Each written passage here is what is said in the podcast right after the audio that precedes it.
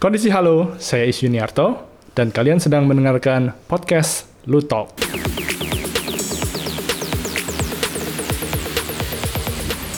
Dan di episode Podkemon Go terbaru ini alias podcast on the go. Nah, ini spesial ya episodenya. Kenapa spesial? Karena gue merekam ini uh, jauh-jauh di Shanghai di waktu ini uh, dan ketika gue berbicara sekarang gue berada di China Licensing Expo dan ini merupakan suatu acara ya uh, program dari pemerintah Backcraft kerjasama juga dengan Karapel dan gue sendiri um, sebagai ghost komik dan ternyata oh ternyata nih gua uh, waktu itu kan book, uh, booking apartemen bareng gitu kan. Ada dari uh, Mincan ya kan dari yang punya dari dari IP-nya Mincan kan nih kan. Ada Mas Wilson nih kan. Mas Wilson booking apartemen bareng waktu itu Airbnb.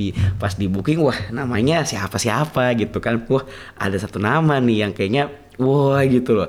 Ada uh, satu nama yang menurut menurut gue pribadi kayak wah keren banget gitu. Bisa se Airbnb sama masnya gitu ya kan? Jadi di sebelah gue ini yang uh, yang bakal gue ajak ngobrol bareng ini ada Mas Is Yuniarto kalau misalnya ada yang belum tahu Mas Is Yuniarto sendiri Mas Is sendiri uh, komikus dari Garudayana yang komiknya ini terkenal banget kalau misalnya uh, lo nih hidup di zaman zaman era-era 2009 sampai 2000 ya 13 14 pasti tahu sama komik ini.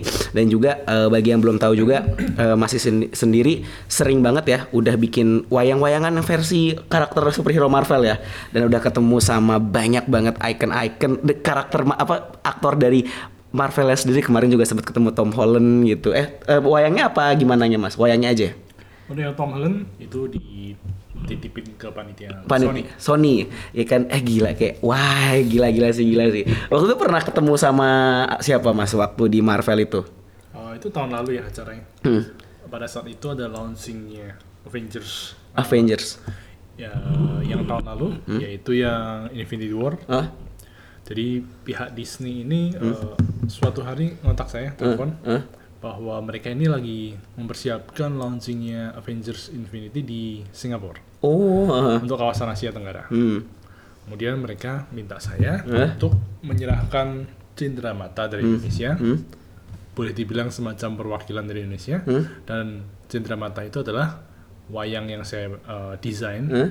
Yang sebelumnya sejak beberapa tahun belakangan memang saya punya hobi hmm. bikin wayang dengan karakter pop culture Waduh. Sebelum Avengers sebenarnya saya juga udah pernah bikin yang selain uh, Avengers. Contohnya nih, hmm. aku pernah bikin wayangnya Star Wars, hmm. wayang Street Fighter.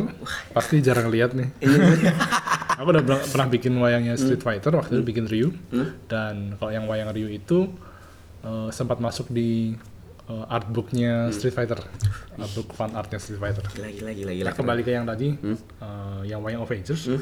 mereka minta bikin uh, wayang kulit beneran ya hmm. dari bahannya dari kulit kerbau hmm. pegangnya dari tanduk kerbau hmm. jadi otentik wah terus terus lumayan mahal sih hmm.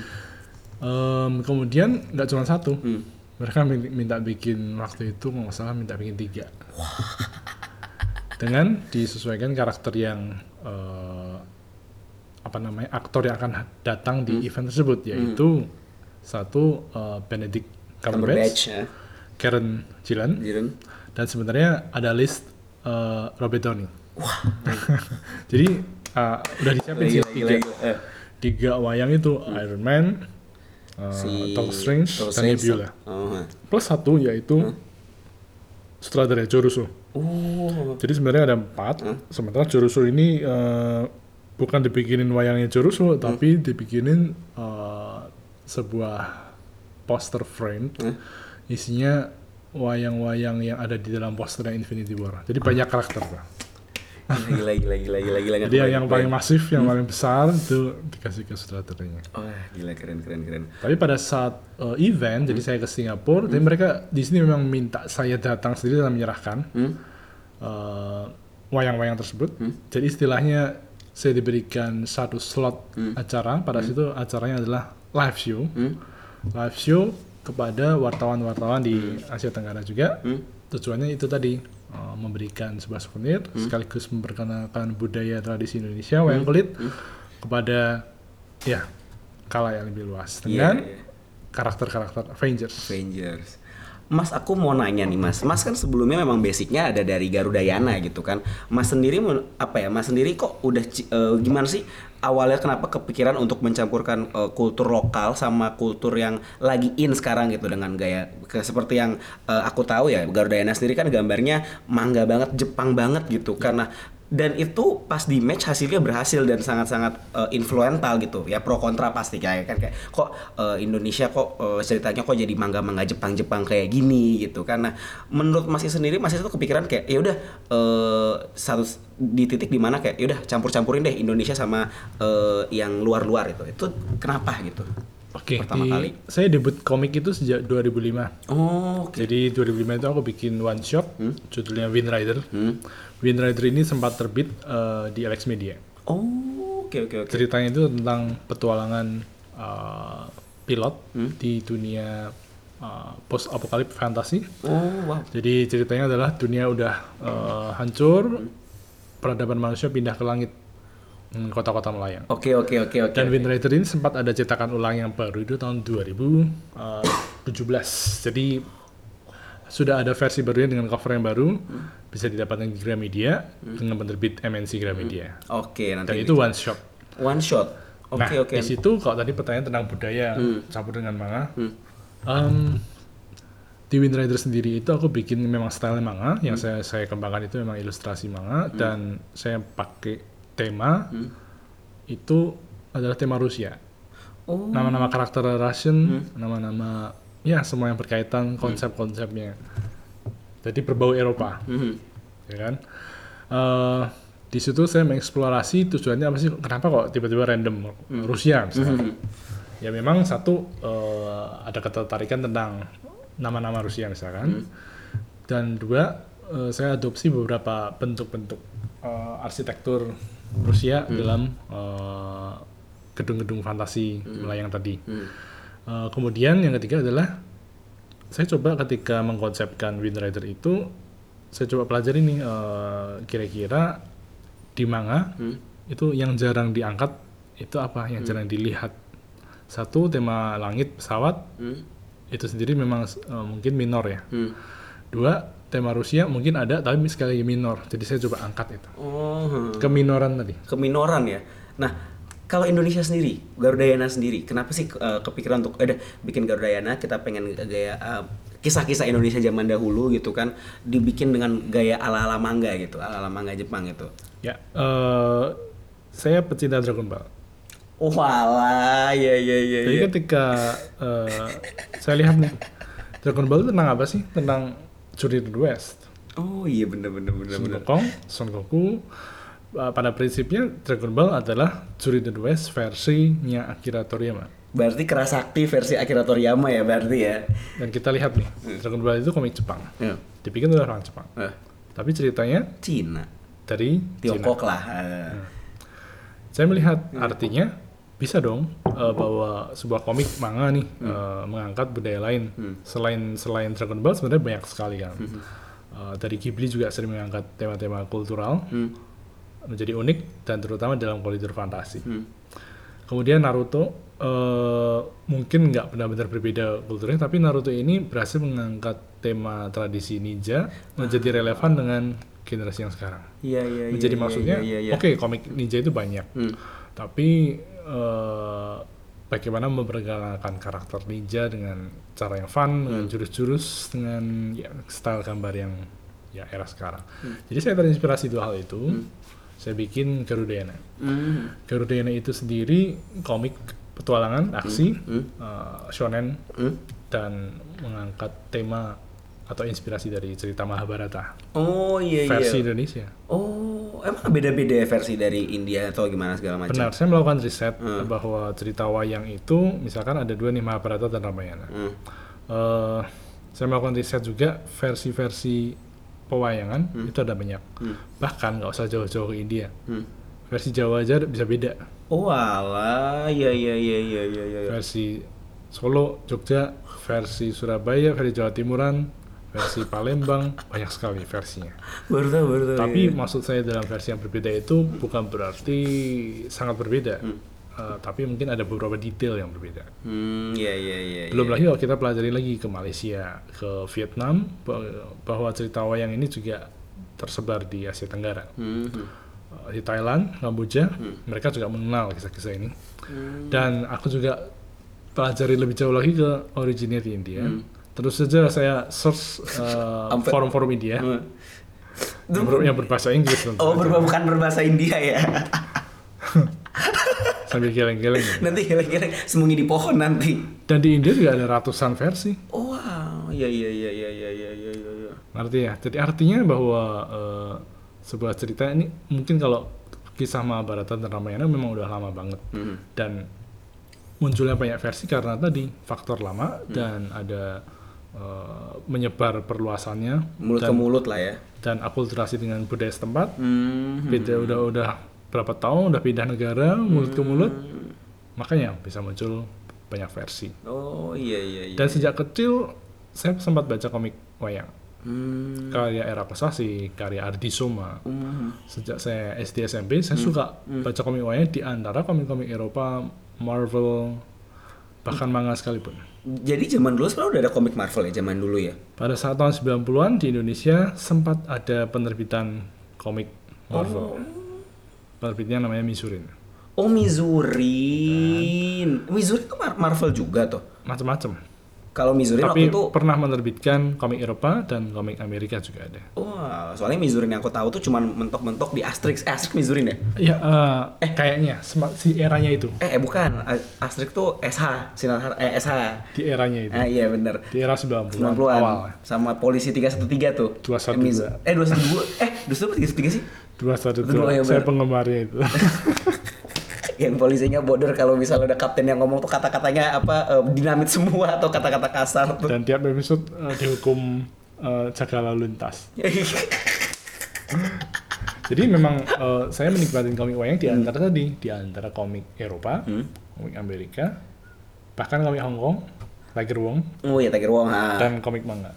Hmm, iya iya iya. Jadi ya, ya. bikin kerugian itu nggak tiba-tiba sebenarnya. Hmm. Kalau tadi misalkan habis bikin Wind Rider yang sci-fi, hmm. sci-fi fantasi Eropa misalkan, hmm. tiba-tiba berubah jadi wayang, ya karena memang latar belakang saya mendukung. Hmm. Sudah suka dari dulu hmm. dan mengerti tentang ceritanya hmm.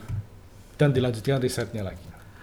Nah, kenapa waktu itu uh, milih genre yang shonen? Maksudnya genre-genre yang uh, udah shonen terus menurut aku menurut aku menurut aku pribadi gitu kan menurut menurut, menurut aku pribadi kayak sebenarnya masih sini benar-benar nge-break banget kayak komik lokal akhirnya bisa dipublish di major publisher gitu kan dan itu gayanya manga yang semua orang waktu itu masih tergila-gila dengan gaya manga gitu kan kenapa sih Mas memilih jalur yang uh, jalur genre yang shonen gitu karena memang yang saya suka hmm. ya genre shonen sesederhana itulah kenapa Mas suka dengan genre shonen itu okay. gitu secara spirit memang hmm. suka kalau main game gue suka main game fighting oh alah I iya, think iya, iya, explains iya, iya. a lot okay? mm-hmm. um, dari komik Dragon Ball mm. ya semacam ya ya suka banget mm. Naruto One Piece meskipun saya ini penikmat semua komik oh tapi saya bisa menikmati komik Hong Kong mm. saya bisa menikmati komik US komik Eropa juga mm-hmm. tapi yang saya bikin adalah more into adventurous hmm. shonen style Iya iya iya iya iya. Ya. Nah uh, masih sendiri uh, pas awal bikin komik Garudana muncul dan muncul di major publisher gitu. Receptionnya gimana sih awal-awal awal-awal pertama kali munculnya gitu? Tiba-tiba kayak tiba-tiba nggak ada gitu loh. Maksudnya nggak ada yang kayak sebelumnya kayak Mas Is gitu yang tiba-tiba mencuat gitu, mencuat langsung beng tiba-tiba kita mix gaya manga Jepang dengan juga dengan uh, gaya kisah lokal lah, kisah-kisah yang lokal banget.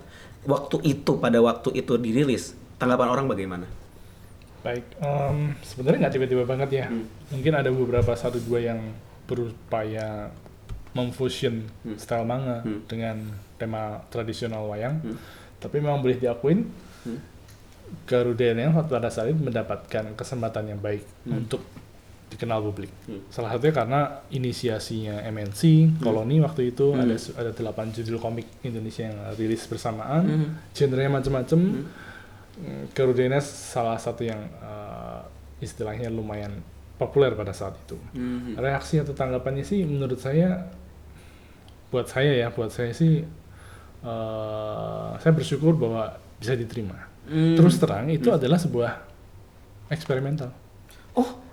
It is oh. eksperimental. Bahkan sebenarnya bukan sekedar saya bikin cerita wayang dengan kayak manga, hmm. tapi lebih dari itu saya bereksperimen dengan bentuk panel. Hmm. Kalau di versi cetaknya, hmm. bentuk panel di Garuda itu saya mengeksplorasi dengan motif-motif uh, ah, iya, iya. tradisi. tradisi Ada beberapa ukiran di motif itu, hmm. bentuk bentuk ukirannya uh, hmm. disesuaikan dengan hmm. panelingnya. Hmm. Jadi lebih bersifat eksperimental hmm. sebenarnya proyek Garuda ini. Iya iya iya nggak nyangka ternyata eksperimental ya ternyata ya tapi dari situ akhirnya ngebreak apa namanya nge, menurut menurut aku sendiri akhirnya bener-bener jadi sesuatu yang influental gitu atau yang sesuatu yang menurut aku jujur kayak mempengaruhi banyak orang lain untuk membuat gaya yang sama gitu. Ya yang saya lihat sih dengan adanya Garuda ini menginspirasi banyak orang lain terutama komikus baru hmm. buat berani berani dan percaya bahwa uh, nilai atau visual Indonesia hmm. atau uh, kultural Indonesia itu juga bisa keren. Iya yeah, iya. Yeah, juga yeah. bisa menjual sama seperti yang tadi tuh Dragon Ball. Hmm. Uh, ataupun komik-komik Jepang yang menjual ninja dan samurai dan kulturalnya. Pada akhirnya it's about tradition, about cultural dan bagaimana uh, disampaikan secara menarik hmm. melalui karakter dan style gambar. Yang berbeda dan bikin membuat orang relatable gitu ya. Sama uh, Mas Is abis dari Garudayana sendiri gitu. Setelah dari Garudayana dapat reception yang bagus dan dapat uh, gini. Wah, pasti Mas Is juga sempat mentok dong dengan Garudayana sendiri gitu. Sempat mentok mau ngapain lagi, sempat kayak bingung mau ngapain lagi. Nah, ada nggak sih Mas Is di kala-kala seperti itu mentok kayak nggak bisa gambar tiba-tiba uh, mentok lah idenya gitu? Pasti ada sih, pasti hmm. ada. Uh, terutama buat saya kalau misalkan mentok artinya hmm. saya merasa pengetahuan atau riset yang kurang. Hmm, oke oke oke oke oke. Artinya saya butuh riset lagi. Hmm. Kenapa? Eh, ketika aku riset misalkan, hmm. aku riset tentang taruhlah tentang wayang di Thailand misalkan. Hmm. Bahkan baru-baru ini saya baru tahu, hmm. ini contoh sekitar contoh riset hmm. ya. Uh, pada saat di licensing expo di Hong Kong, hmm. uh, Januari 2019 saya hmm. ketemu dengan uh, kreator Hong, uh, kreator dari Thailand uh, yang sedang pameran di Hong Kong. Uh. Dan kreator ini menciptakan IP uh, wayang Ramayana versi Thailand. Ada lagi Ramayana versi Ada. Thailand. Style Thailand kan beda nih. Iya. Yeah. Wayangnya. Saya datangin dengan saya ajak kenalan, hmm. saya bilang oh saya juga create Ramayana hmm. di Indonesia. Hmm. Saya ingin tahu. Hmm. Saya tentu saja pernah baca di internet, hmm. pernah baca di berbagai sumber tentang wayang Thailand. Hmm tapi ada sumber yang otentik. Eh, dari orang, orang sana langsung. Uh, salah satu halnya adalah contoh nih, hmm. kalau di Ramayana nih, aku cerita sekilas Ramayana. Ramayana hmm. itu adalah kisah Rama hmm. uh, mau menyelamatkan putri Sinta yang diculik Rahwana. Hmm. Di tengah jalan pada saat Sinta diculik oleh Rahwana, hmm itu ada Garuda Jatayu menolong Sinta. Mm-hmm. Garuda Jatayu sacrifice kalah oleh uh, Rahwana, kemudian Garuda Jatayu mati. Mm. Itu versi Indonesia. Mm. Versi India juga sama. Mm. Pada saat saya kebutnya orang Thailand, saya lihat mana nih Garudanya. Uh. Kan aku bikin Garuda, dia juga uh, bikin Ramayana. Nggak ada Garuda sih? Uh. Gue tanya dong. Uh. Gue ceritain cerita yang tadi di Indonesia di India tuh gini. Dia heran. Loh, kok ada adegan itu? Tempat kami nggak ada gue tambah heran lagi karena menurut gue itu penting adegan penting iyalah ketika kayak, udah sacrificing mm, kayak ada peaknya lah ya kan uh, puncaknya di situ aku tanya mm. kenapa mm. gitu kan ternyata setelah ngomong lebih panjang uh. akhirnya paham bahwa ternyata di Thailand itu Garuda adalah simbol raja Oh, kalau rajanya mati. So. Nah, iya Thailand kan. Kamu tidak uh, mau menggambarkan raja kalah kan? Nah, iya. Makanya dihilangkan. Oh saya baru tahu oh oke okay, artinya ini uh, ada akulturasi dengan budaya setempat, setempat. itu hal-hal contoh hal-hal seperti itu kembali ke tentang riset kan hmm. kembali ke tentang uh, misalkan uh, art block atau buntu misalkan hmm. ya artinya membuka wawasan hmm. muncul ide-ide baru hmm. hal-hal kayak gitu tuh yang uh, bisa memicu pengkaryaan yang lebih kreatif oh gitu unik ya ternyata ketika mentok tuh biasa kalau misalnya ya gini masalah saya juga sendiri lihatnya kayak uh, artis-artis muda ini kebanyakan kayak kementok kayak malah depresi terus main ke sosial media segala macam gitu wah art block gitu tapi aku baru ngeh juga kayak riset ya bener jadi biar fresh lagi apa ingatannya dan bikin karyanya terus gitu. saja ya kadang-kadang riset apa sih uh, males gitu kan hmm. Hmm. ya buat saya itu penting sih hmm. karena core dari pengkaryaan atau munculnya ide dari sana nah ini riset ini ya soal riset tentang cerita ini ya sebenarnya aku sendiri kadang-kadang unik. Kadang-kadang aku ketemu sama teman yang lagi bikin cerita, lagi bikin gambar manga gitu. Kadang-kadang mereka sendiri, oh ceritanya kayak gini, gini, gini, gini. Udah riset belum sebelumnya? Nggak pernah riset. Riset ngapain ya? Kan uh, kan gue suka ceritanya, gue suka kayak gini-gini. Udah, gue nggak usah riset gitu-gitu. Nah, menurut Mas nih, kenapa sih orang-orang kita nih kebanyakan skip dengan riset-riset itu gitu? Um, sebenarnya nih, memang nggak semua kreator itu sama. Mm -hmm. Itu perlu dipahami dulu. Mm um, ada juga kreator yang memang misalkan nih tidak perlu riset hmm.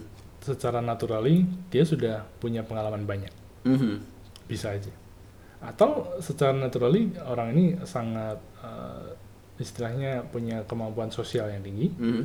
Dia bisa melihat sekitarnya dan itu jadi ide hmm. risetnya itu bukan berarti harus tertumpuk di buku-buku hmm. risetnya itu adalah melihat sekitar itu sudah riset hmm. dan kemampuan tiap orang beda-beda kan. Hmm, iya iya iya. Ada yang orang punya temennya banyak. Hmm. Dari sifat teman-teman, dari semua pengalaman teman-teman, itu udah pengalaman atau riset yang besar, hmm. tabungan yang besar buat ide-idenya dia. Hmm. Ada juga misalkan uh, yang isinya cuma main game doang misalkan, hmm. jarang keluar. Hmm. Mungkin uh, pengalaman dia main game dengan ratusan justru hmm. adalah riset buat dia. Kembali lagi misalkan orang, orang malas riset, hmm. tergantung orangnya sih, apakah hmm. dia punya kemampuan di bidang lain hmm. seperti yang tadi aku bilang apakah hmm. punya sosial uh, skill lah skill yang tinggi hmm. atau hal lain hmm. hmm, hmm. jadi tidak perlu semuanya harus disamain sih secara proses kreatifnya oke oke oke nice nice nice nah Mas Is ini berarti hitungannya sudah 14 tahun ya berkecimpung di dunia manga profesional dunia komik profesional di Indonesia sendiri uh, menurut Mas sendiri apa ya selama 14 tahun ini kalau Mas ingin merefleksikan dari tahun 2005, apa sih menurut Mas yang sudah banyak berubah dari diri Mas sendiri gitu pas pertama kali rilis Garudena sampai sekarang gitu? Hmm, apa ya berubah ya? Hmm, memang ketika awal-awal tentu saja lebih banyak idealisme ya. Mm-hmm. Misalkan bikin Wind Rider, bikin bikin aja. Mm-hmm. Uh, nggak peduli misalkan nggak peduli uh, nanti hasil penjualan gimana misalnya. Mm-hmm. Tapi seiring dengan waktu bakal butuh untuk model karena pada akhirnya setelah melihat misalkan nih harus penjualan buku atau title pertama bagaimana sih cara memperbaikinya hmm. bagaimana cara seperti contoh nih hmm. Salah satunya tadi kan diceritain bahwa Garudayana oh aku udah pernah baca wayang sejak kecil dan hmm. lain-lain hmm. masalahnya adalah kenapa kok aku di awal nggak bikin Garudayana misalkan hmm. bikin Winter Rider dulu hmm itu salah satunya juga karena tadi mentok di eksperimental hmm. maksudnya mentok ketika Wind Rider ini temanya sci-fi hmm. penduduk Indonesia atau pembaca komik di Indonesia mungkin dengan sci-fi mungkin pusing kali uh, mungkin nggak terlalu banyak hmm. jumlahnya hmm. penggemarnya ada tentu saja ada nisenya hmm. jadi saya coba sebenarnya judul kedua setelah Wind Rider itu adalah Knights of Apocalypse hmm. sekali lagi itu sci-fi hmm. Knights of Apocalypse itu cerita fantasi space opera hmm. luar angkasa. Wow. Oh, tadi Winter Rider masih di langit, uh. di awan. Uh. Ini udah ke planet. Kayak berarti kalau kita ngomong opera, space opera, kita ngomong Star Wars, Gundam yes. dan Macross lah ya. Yes, saya wow. bikin uh. perang antariksa uh. secara fantasi. Wow, wow. Trilogi.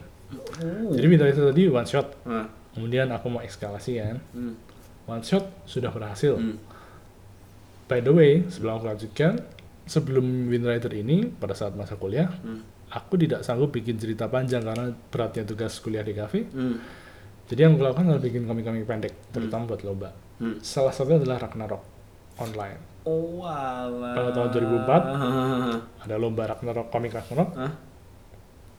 batasnya itu empat halaman doang uh. syaratnya adalah empat halaman maksimal uh. saya bikin saya riset uh. by the way saya nggak main Ragnarok. But I do my research. ini nih, ini, ini yang yang gue suka di terus terus terus. I do my research about Ragnarok. Hmm? I tried Ragnarok. Uh. Uh, I interviewed my friend who played Ragnarok. Uh.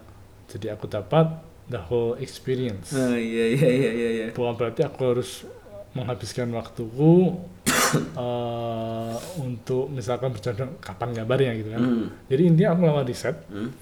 dan menang. Iya iya iya iya iya iya iya iya. Ya. Itu tadi aku mau bicara tentang empat halaman doang. Hmm. Kemudian kembali ke Windwriter, itu satu buku.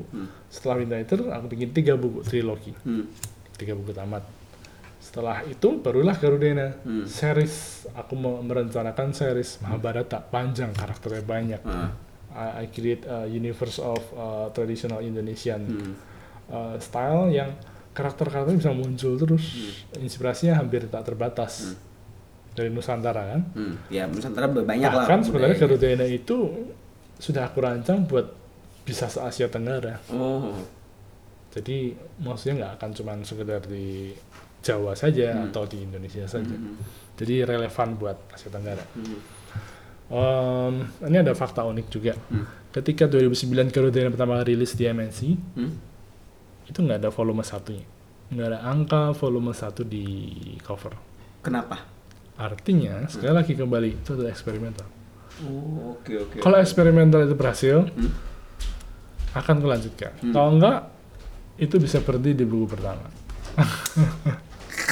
Jadi semacam open ending di Gila. volume 1. Gila gila. Jadi saya gila. merancang di volume 1 endingnya Kinar dan Garu Hmm? Set a new adventure yang bisa dilanjutkan atau tidak. Sama seperti Tintin, lu bisa baca Tintin volume mana pun tanpa pusing. Pusing karena karakternya udah langsung in your face semuanya. Ya kan? satu buku lu bisa nikmatin, lu mau lanjut lagi bisa. Iya, iya. Kita dan masuk ketika masuk udah tahu Captain Haddocknya pasti orangnya uh, apa mulutnya kasar, tapi ngangonin gitu kan, atau Ya. misalnya mungkinnya petualang langsung kayak gitu kan. Betul. Nah, setelah eh, respon dari Garudena yang volume 1 yang tidak ada angkanya itu bagus, cetak ulang, Hmm? aku lanjutkan dengan udah ada volume 2, volume 3, dan Hmm. seterusnya. Iya iya iya iya iya. Terima kasih sudah mendengarkan podcast Lutok. Follow atau subscribe podcast ini di channel podcast favoritmu. Jangan lupa juga buat follow social medianya Lutfi Works di Facebook, Lutfi Suryanda di Instagram, dan juga Lutfi Can Tweet di Twitter. Gua Lutfi, sampai bertemu di podcast episode berikutnya. Plus Ultra, saya dadah!